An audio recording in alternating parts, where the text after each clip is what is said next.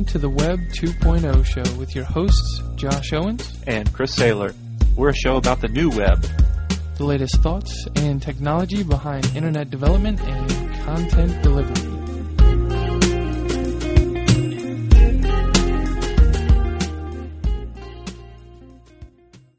Today we have uh, Chris Messina from Flock with us. Tell us a little bit about yourself, Chris. Where you're from? Uh, I guess who you're working for now, that kind of thing. Sure. Um, I'll try not to be too pedantic about it. Um, but my name is Chris. I currently work as the director of experience and as the open source ambassador for Flock. I'm originally actually from the East Coast of the U.S., um, New Hampshire, actually, a little small town, and I currently live in San Francisco. And um, I've been with Flock since the beginning, actually. Um, when it started out as round two, and then actually before that, I was working um, as an admin on the Spread Firefox project, and that's actually how I got involved in the whole thing. And then actually before that, actually during that time, I also worked for an organization called Civic Space, which was making um, grassroots organizing tools. So I think that's kind of it for now. Cool. That's all your past projects? well, those are the most uh, interesting ones, I think. Um. Flock obviously being the most visible um, and most sort of interesting and, and, compelling, at least as far as I'm concerned. Cool. Um, go ahead and tell us uh, tell us a little about Flock. Sure. Um, well, Flock got started out, um, as I sort of mentioned, as round two, and round two was essentially going to build add-ons, extra services, and so on to Firefox after its very successful 1.0 launch. The idea was to sort of take the best of breed extensions and you know take them to the next level. And what ended up happening sometime maybe back in um, I don't know May, April, June, I don't know around that time this past spring, all the developers got together and we had a powwow and we are like, all right, well, let's really figure this out. Let's think this through and let's decide what we should build. At the time, we were pretty certain that we wanted to do something like a delicious toolbar. We wanted to take like the tab browser and, you know, Greasemonkey and AdBlock and stuff and roll them all together and sort of make a nice package. But we kind of realized that, you know, hey, that's great and all, but building these separate extensions and so on just really kind of leaves something lacking. You know, like uh, building extensions is great, and, and you know, Firefox is, is a fantastic platform to build them on. But you know, how do we make this really, really work for users that aren't accustomed to maybe downloading extensions or want to get more from their browser? And we sort of stumbled upon the, the notion that hey, you know, the browser has fundamentally not really changed in an awful long time, you know, five, ten years even. Um, it's actually very interesting. Um, Bart de our CEO, uh, launched Netscape 1 on his PC the other day, put side by side with, with Firefox. The buttons are literally almost identical between Netscape 1 and Firefox 1. And all, and all that time, you know, I mean, the rendering engine's gotten better, standards have gotten better and evolved, and so on. But the browser itself, the actual stuff around the websites, hasn't really changed much. We realized that right then and there, it's like, hey, you know, let's uh, take this horse and buggy and, and, turn it into a BMW. Cool. I guess what are your uh, what are your goals with the browser? Well, I think um, larger goals, sort of personally, anyways. I mean, when I started out at, at Civic Space, I really wanted, you know, and, and even in my advocacy for Firefox, the whole goal was really to get behind products that enabled people to sort of feel more control of their, you know, their computer experience. I guess there's a lot of software that makes people just feel really dumb. I guess. I mean, I'm one of them. So building tools that really empower people and make them feel like, hey, you know, I can get this, I can use this, and you know what, like this will allow me to communicate with my brother in college, you know, or my parents who barely use the computer at all. It's something that I thought was, you know, a really good idea. I came from Civic Space, uh, which was, you know, grassroots organizing tools, and realized, hey, here we are building this tool on top of Drupal, which is an open source content management system, and yeah it's really hard to use. No matter how much effort I put into skinning this thing and trying to make it look good, mm-hmm. there are underlying issues that simply make it hard to actually get content onto the web. And a good example of that is simply, you know, publishing images. Um, they made it so you can, you know, browse your hard drive and find an image and, you know, upload it, and then it goes somewhere and you have to link it. And, you know, there's like 12 steps or whatever. And if any one of those goes wrong, you know, it's very hard to actually recover from that, especially if you don't know the mechanics of how everything works taking just a simple idea like that and saying, hey, you know, people kind of get the idea that, you know, if you drag and drop um, an image into Word, it shows up. That's something that maybe people can get when they do blogging. You know, maybe if people want to create audio files or videos or whatever and just drag and drop into um, a composition area, we can figure out the rest for them and really facilitate their ability to sort of talk back to the web instead of it being sort of a passive medium like TV where you just sort of like watch it and consume everything else that everybody else puts out there. You can actually be a part of that dialogue and um, contribute to it. That's actually Tim Berners-Lee original vision of how the web was supposed to work. And Yeah. somewhere along the way, apparently that got lost.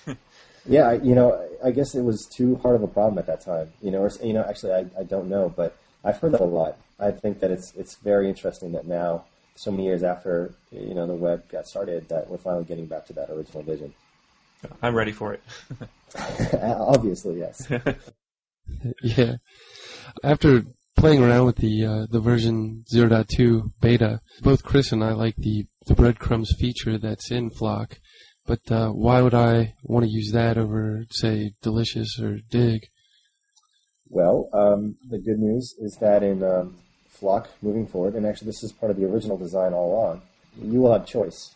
The breadcrumb service that we built on Rails in four days actually for Flock um, point two is actually being phased out and replaced with Delicious in the next version.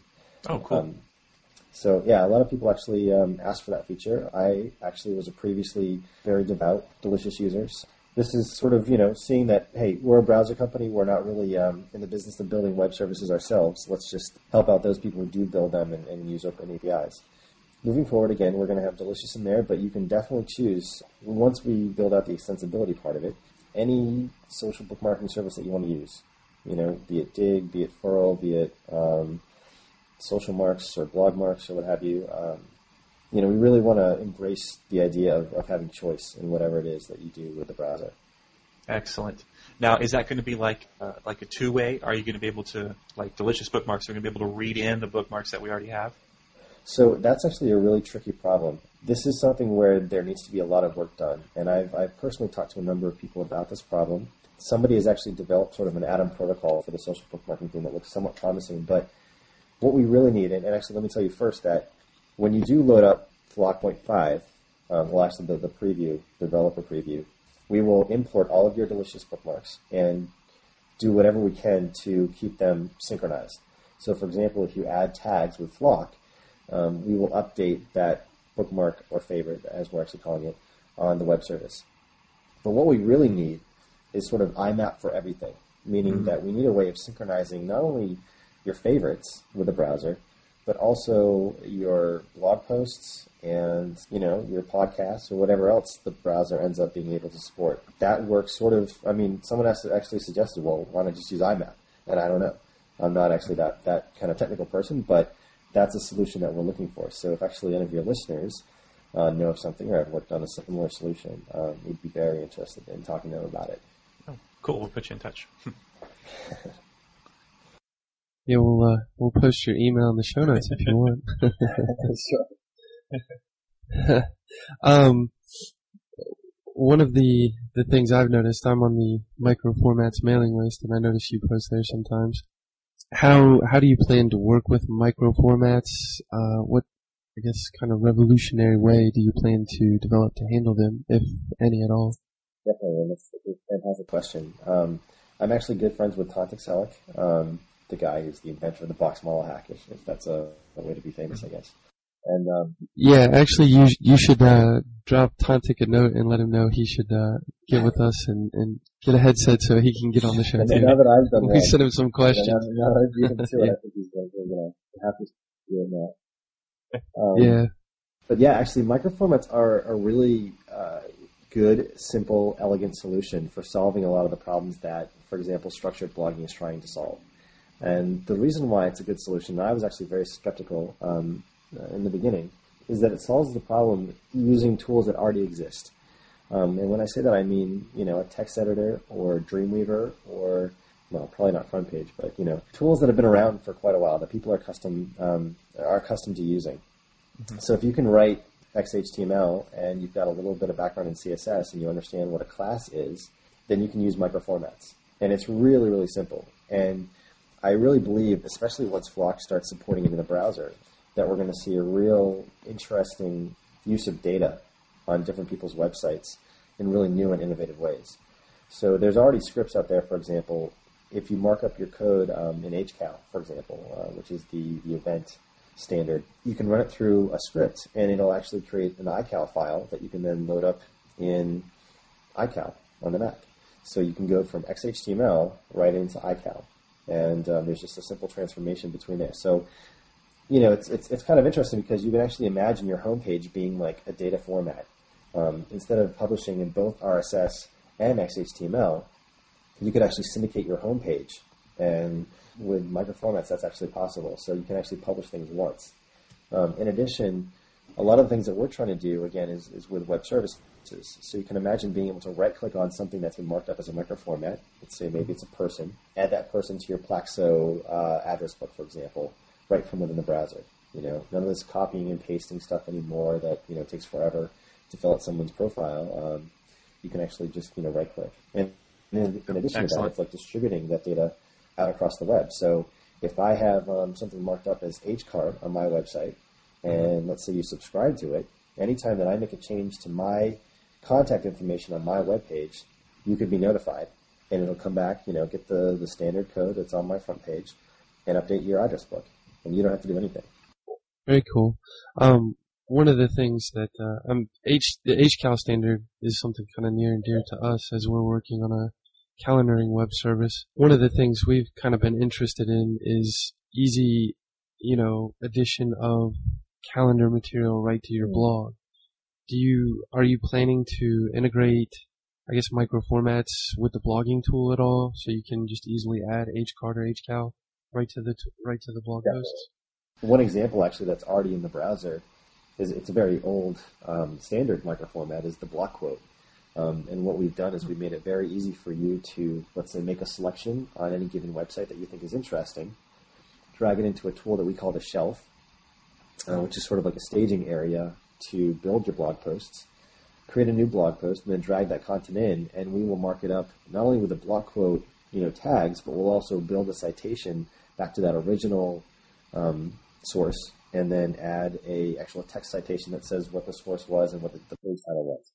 So that's one simple way that we can do it. Um, the other way to do it would be to let's say you go to upcoming.org um, and you you know drag an event from there into the shelf. You drag it back into a blog post. We could actually retain all the information pertaining to that event um, so that other people can add to their calendars with our website.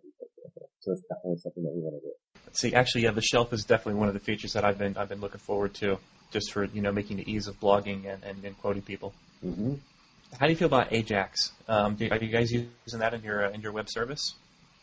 Um, well, we actually used it on our homepage um, when you signed up for the, the announcement list. That's actually that was an Ajax form, um, so it's submitted right there on the page. Um, obviously, that's getting a lot of traction. It was one of the big discussion topics of Web 2.0 really what that, I think that represents is a trend towards better user experiences and faster user experiences, things that are more application-like and less web page-like. The reason, again, why it sort of makes sense for us to be building a browser and building richness into that user experience is because there's, at least in my view, there is a certain limit to how far you can take web page design and make it degradable and accessible um, to as many audiences as possible. You know, there's mm-hmm. a certain point where your code just starts to look like uh, gobbledygook because you're trying to do all this really cool interactivity and make Doom out of you know uh, XHTML. You know, it's it's just that's not what the, the medium was was intended for. Yeah. So yeah, I totally forgot what you guys were just saying. oh, just using Ajax in your in your okay, web service right. for Flock. One of the things that we're actually looking at is that problem with the back button and um, yeah. offline use of Gmail, for example and it's something that actually sort of is up the stack from us. Um, that's something that Mozilla probably needs to work on. Um, the standards guys needs to think about. But as more and more apps are being developed that leverage Ajax, the browser does need to become more intelligent about how it deals with it and how it enhances the user experience across the board and doesn't just you know lead to frustration when you go offline and then all of a sudden the web page is weird and breaks and stuff. So as much as we can advocate for a smart solution to that, we will. Cool. Earlier we were uh, talking about the origins of Flock and how you guys started out as round two and uh, you wanted to kind of up the ante on extensions. Will any Firefox extensions work with Flock or will they have to be rewritten to work with Flock? So the simple story, well I guess the simple answer is yes. Firefox extensions will work with Flock. Um, there are two caveats. One is that you need to run your extension through a simple script, I believe, um, that one of our engineers is working on, which basically allows the extension to say, hey, I also work with Flock. Um, what extensions do is they look at the sort of browser string or whatever to determine whether or not they're actually capable of that version. And mm-hmm. obviously they're going to, you know, run into something different when they hit Flock. So all you got to do is just change that script a little bit. The other thing is that there are a number of extensions that won't actually work with, you know, Firefox 1.5 when it comes out. So we're sort of actually in the same position where as extensions are converted to the latest build of Firefox, which we're going to be based on um, and are based on, the extension developers will just need to, you know, again, run through a script. And, and we're very interested in finding, you know, the best of breed extensions and working with the developers to sort of make sure that not only do they work with Flock, but that we're going to give them some resources to make them even better than, than they could be. Are you going to continue to like uh, keep the code in sync with Firefox? Are you going to try to keep it pretty similar, or is this pretty much a, a huge branch? There's the magic word in the open source world, the fork. right. And uh, the answer that I have to that, um, which I think is, is a good one, is that we're not forking the platform. Um, we're staying current with what Firefox is doing. Um, we love the work that they're doing and find it very valuable and really important. And again, we wouldn't be able to do what we're doing if they weren't building such great product. So we're definitely interested in, in not only contributing to their community um, and staying involved in their community, but also figuring out ways that we can, you know, contribute back actually to what Mozilla is doing, um, and you know, find those those pet peeve bugs and, and put some development dollars towards that or something like that. So we are going to stay up to date with that, and we're not forking the platform. And um, yeah, we're actually looking forward to figuring out the best way that we can all work together. You know, and you know, history has shown, you know, this is this is um, something that's actually very common, and I think one of the best parts about open source is that you can have a lot of different ideas put out there. I mean, look at Camino, right? Like Camino is a really great browser for the Mac, and that's mm-hmm. built on top of Firefox. Yeah. So we kind of look at you know that as as being um, you know just another good example of, of how open source works. Now we talked about um, as far as additional features are concerned. I know we talked about the shelf for quoting. What additional uh, Megas major features, I guess, that make life easy for bloggers and mm-hmm. for content publishing? So one of the big things that we've done, besides like the shelf and besides the, the full text history search, which is built in, we've also added a new interface area called the top bar. And as you can imagine, the top bar is like sidebars, except on the top.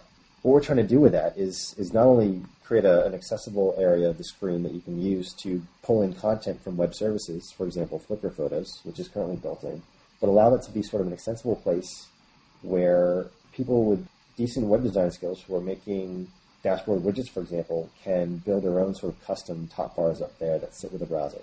And the oh, really oh, great thing about top the, the top bar area is that it's sort of like the first cross-platform way of deploying something like an extension. Um, you know, there's Konfabulator, which is like Mac and PC, and then there's dashboard widgets, and then Microsoft has their own little widgets. But ours are going to work on Linux, Mac, and PC all the same. So I'm actually really, really excited about the top bar, what it represents as far as raising the bar on extension design and giving people a way of pulling in content from various web services. I was really excited about that because I got to I used the Flickr, uh-huh. I guess the Flickr part of it to actually post. Uh, you know, you pull the image down into into your blog, yeah. and that is I think that is a huge hole right now. Like you mentioned earlier with Drupal, is just is publishing images. Um, uh-huh. You know, uh-huh. my wife has a blog, and I had to show her how to, you know, she uses WordPress, and I had to show her how to, okay, you upload the picture over here, and you copy and paste the HTML, and you paste it over here in your blog post, and that is just that is just completely inaccessible for the average person. Well, and it's it's a pain in my ass, you know, like I hate doing that stuff. Oh yeah, so, yeah, um, absolutely. And you know, actually, one of the things that we're going to be doing in, in subsequent releases is actually allowing you to upload via that top bar um, the Flickr top bar. So you can just drag stuff in there. Actually, we want to get to the point where you can drag images from your desktop into the blog editor, and it'll upload to whatever you know image server you're, you're using. You know, like you could actually replace Flickr with, with Gallery. You know, the open source um, gallery tool, if you wanted yeah. to, as your repository for images. So that again is, is exposing that kind of extensibility and, and leveraging the APIs that people are putting out there. Wow, that is going to be absolutely incredible. Yeah, I can't, I can't wait to start using it. Uh, hopefully we'll, we'll get that, that ready soon. yes. um, I know you mentioned before the, uh, the grassroots campaign that you were working on. What was it Uh, called again? Civic Space. Civic Space. Is that the one that you mentioned when we were chatting back and forth via email? Uh, I believe so. It was the one that started out as, as Dean Space, which is part of the, the Howard Dean Presidential Program. And actually, oh, okay. that, Is that, that software was used um, Oh. on the Spread Firefox for which is how I got involved in all this stuff. uh, is this the one you were talking about? You were just starting to talk to people Ah, about. uh Yeah, that that's the one I was Uh, trying to get you to talk about. No, so actually, so obviously, you know, working with civic space and so on, um, that's sort of where I, um, it? Like, cut your teeth, I guess, on, uh, on open source. And I started first sort of actually getting it, understanding it. I've really only been involved in open source for years. I'm very new, but I've, I've noticed a lot of things that need a little bit of, of massaging, I suppose you could say.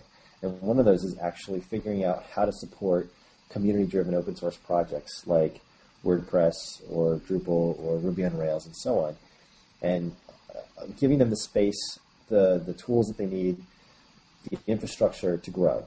Um, for example, Drupal had a, a website hosting issue, I think a couple months back, to the point where you know the server was going down and you know CVS wasn't available, and so this was actually affecting the CVS development, or I'm sorry, Civic Space development, because we relied on their servers.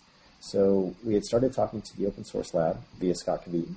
They were going to do our hosting for us because I had worked with them on Spread Firefox. All of a sudden, one weekend, the whole website went down. Couldn't get access to it. The guy who was supposed to be sort of like admitting it was like on vacation with his girlfriend or something, and like it was like behind wall doors, and I don't know. It was it was crazy. So you know, the server's down. We're trying to figure out what to do, and we're like, all right, well, this is crazy. So let's you know throw up a fundraiser. Let's you know raise some money, buy a server, and go put it at, at OSL. You know, they're all set for us. We just got to buy the hardware. So we're like, all right, we got to raise three grands. Let's give it ten days and see what we do. So literally, we put up the announcement on I believe a Saturday night, and within 48 hours, we pulled in eleven thousand dollars. Wow. You know, from Drupal contributors, and um, that's very similar to what happened with um, the Mozilla New York Times ad, which I was also a part of.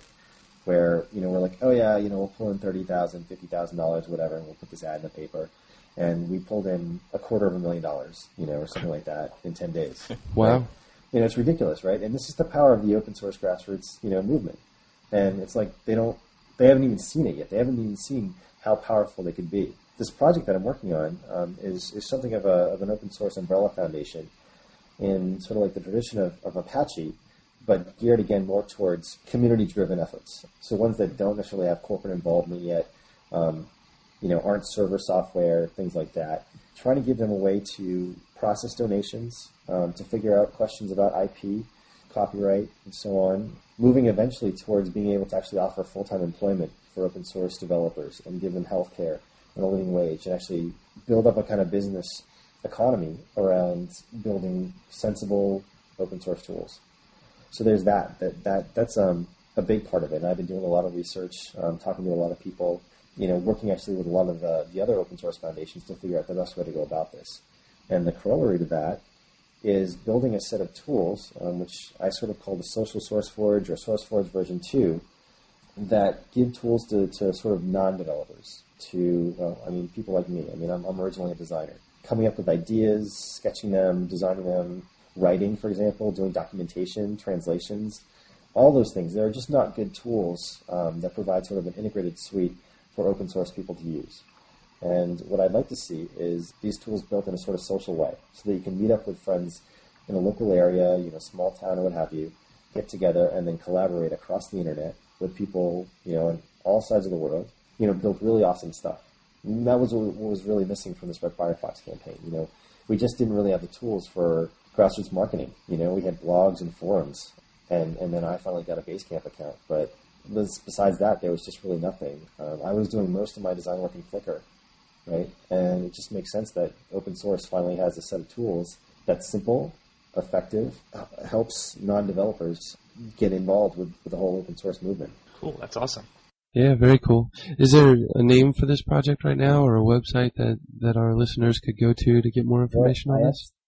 Actually, um, I've been mostly talking face to face actually with most people about it, so there's not a website yet.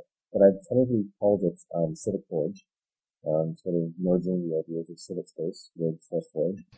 Yeah, I mean, I've got the domain, so now it's just a matter of getting people behind it that want to build it. And um, I should note that there's this uh, sort of monthly gathering that goes on out here in um, on the peninsula um, called Super Happy Dev House, and that's actually where Barcamp was born. Well, sort of out of out of that tradition, I guess.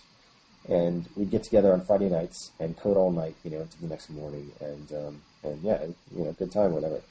The next Super Happy Dev House, which is coming up on November 5th, and you can obviously find details at superhappydevhouse.com, and that's D-E-V. We're going to start, I think, actually building some of these tools out and starting to spec out what Civic Forge might look like the people that I talk to seem really interested in it, and I would love to just see sort of a distributed tool set, you know, that also allows people to go off and have their own SVN repositories or what have you, and just plug into the system that we build um, to aggregate stuff um, happen, um, and happen sooner than later. So, you know, people around the, the world or whatever, if they want to start doing these things, you know, now's the time to get involved. Now, um, one of the things you touched upon was, uh, you know, funding open source projects.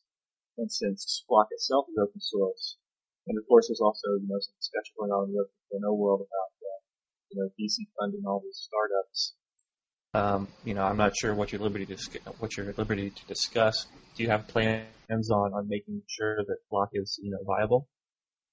Absolutely. Um, you know, and, and first and foremost, I think, you know, whenever this, this topic comes up, because, I mean, the fundamental question is, you know, what's your business model? And, um, I actually have a t-shirt for that. But, um, that's beside the point. Um, you know, when it comes down to it, first of all, we want to, we want to make sure that Flock is sustainable. Um, we have a lot of really good ideas, a lot of long-term ideas about how we can develop and grow and adapt and become a better platform for deploying web services. So that's a really important idea. And, you know, I've thought a lot about it, a lot about this just because I've been asked so many times. And I find it, I guess, you know, the thing is, after the, the first dot com boom, um, and bust, of course, that people became really kind of scared that you know an idea by itself isn't isn't worth you know uh, investing in. I guess in a sense, whether whether it's you know monetarily or whether it's with your time or with your attention or what have you, it's like oh well you know you've got to have some robust business model you know if you want my my uh, my attention and my trust and so on. And it's like well yeah okay I mean you've got to have some good ideas and some good thinking behind the product that you're making um, or the services that you want to offer. But chances are, if the idea is a good one, the ways to fund it or the ways to get support behind it will come to meet you. That's and true. I found that over and over again at Firefox. Like we would put out calls for for volunteers to do stuff, and so often they would come back and just blow us away. They would have so many good ideas and contribute so much to what we were doing. Um, there was just no way that we could have done what we did without all their efforts. I mean, having that experience tells me it's like, yeah, the business model is you know important for the people writing the checks and whatever, but fortunately, that's not really my part of the job. My part of the job is to make sure that what we're doing makes sense and is in line with the community's um, interests. You know, we, we can we can look at like Opera um, as an example, or even Mozilla, and they've they've found good ways of, of um, establishing a revenue to, to pay employees. And as long as that's possible, let's find really good ideas and let's build stuff that really works for people. And um, you know, the business model will come from that. You know, we're at a whole new point in transition in where the web is, and I think that you know, with the way that web services are being built out now, there's going to be a lot of potential for finding new economic models and what have you that haven't even been thought of yet. Yeah. Josh and I are firm believers in the in the power of just a couple of guys, an idea, and, uh, and a cheap and a cheap server. there you go. Well, uh, were there any other uh, projects or anything that you were working on that you wanted to talk about, Chris? Um, I guess the only other thing that I can think about is really, I mean, I touch on maybe is the whole blockchain part that that's going on, and and the only reason is simply because um, we're actually I'm, I'm helping to organize uh, Barcamp Amsterdam, which is the second Barcamp that we're doing. The first one was here in Palo Alto, hosted by Social Text and um, it was a it was a fantastic success. You know, we were expecting you know we'd have like twelve of our friends show up and we'd just do this little thing and it'd be you know fun and we ended up having three hundred people you know throughout the whole weekend and uh, it was just awesome. That again is, is an example of people coming up to support good ideas. So we're doing the same thing over over in Amsterdam, um, immediately following Euro OSCON, following DrupalCon as well the guys from Plazes are going to be there, from Vlipster, from Mozilla Europe, even Nat Torkington from O'Reilly is going to come. And um, as much as we can find ways of, of collaborating with them, we're going to see this stuff keep happening. So that's about it. Um, check out the details on that. Cool, very cool. Well, uh, thanks for being on the show, Chris. We've uh, enjoyed interviewing you. This has been a Steel Pixel production. For more information about Steel Pixel, you can check out steelpixel.com. Or for more information about the show, feel free to check out web20show.com. That's W-E-B 20 S-H-O-W.com.